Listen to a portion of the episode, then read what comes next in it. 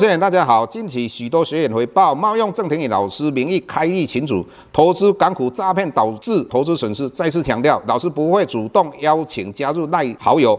再次强调，老师没有 Telegram 群组。再次强调，老师只有在 PressPlay 撰写产业探讨文章。再次强调，老师不会在赖群组回答任何问题，有任何问题在 PressPlay 平台内发问。再次强调，老师不会教大家投资港股，老师只有投资台股，请大家勿点选不明的赖群组以及连接，任何信息请审慎评估并提高警觉，切勿上当受骗。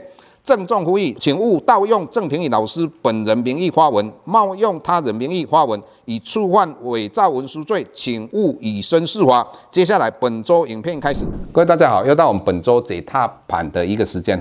那我们上个礼拜看到台股是轻轻涨，台股只是站上季线，唯一季线扣底的位置刚好在台股上一个波段最高点一万七千点的一个位置，也就是说台股虽然站上季线，但是季线要往上扬还要花相当长的一段期间，不像美国四大指数不但站上季线，季线都往上扬的，形成一个多头走势。那台股为什么会轻轻涨？那美国四大指数为什么相对的强势？那老师上个礼拜已经跟各位谈到，只要你看到美元指数在一百零七块以下，那十年期公债殖利率没有站稳百分之三以上的话，美股跟台股都有在上涨的一个空间。但是这个时点的话，我们已经看到美国十年期公债殖利率来到二点九四了，也就是说，看起来下个礼拜它有机会来挑战百分之三哦。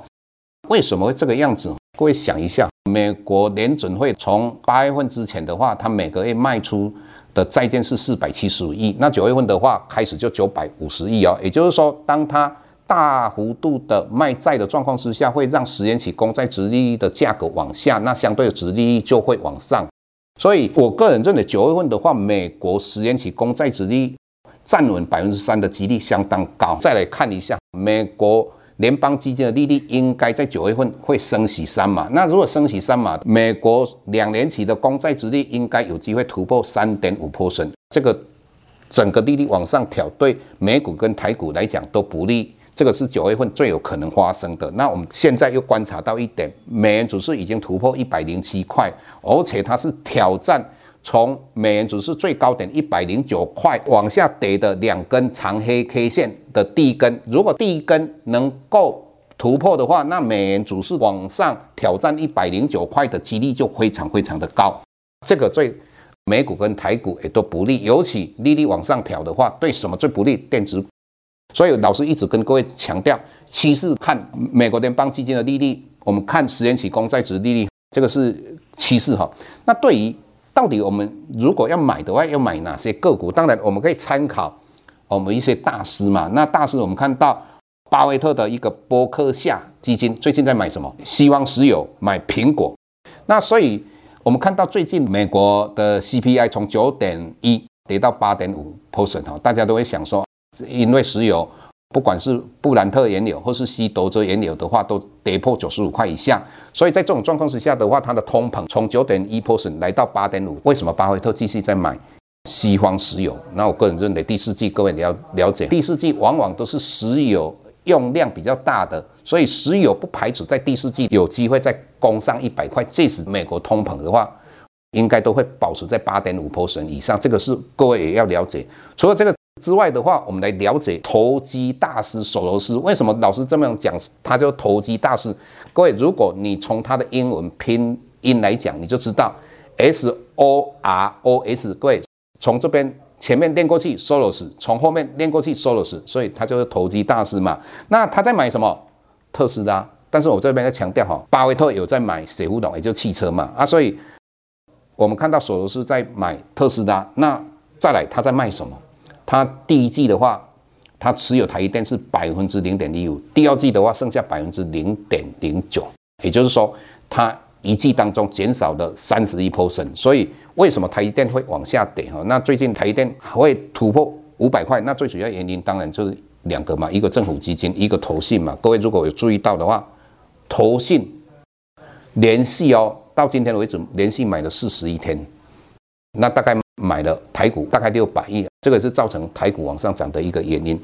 那接下来我们要谈的是，很多人问我，所谓寿险股现在是不是一个买的时点？哈，我们从两个分类来讲，一个是产险，那产险的话，最好是各位再等几个月，我们看到每一家的产险的防疫保单到底损失多少，之后我们再来做评估。对于寿险股的话，各位要了解哈，我刚才讲到美国如果利率继续往上涨，那你就要了解这些寿险它持有国外的债券。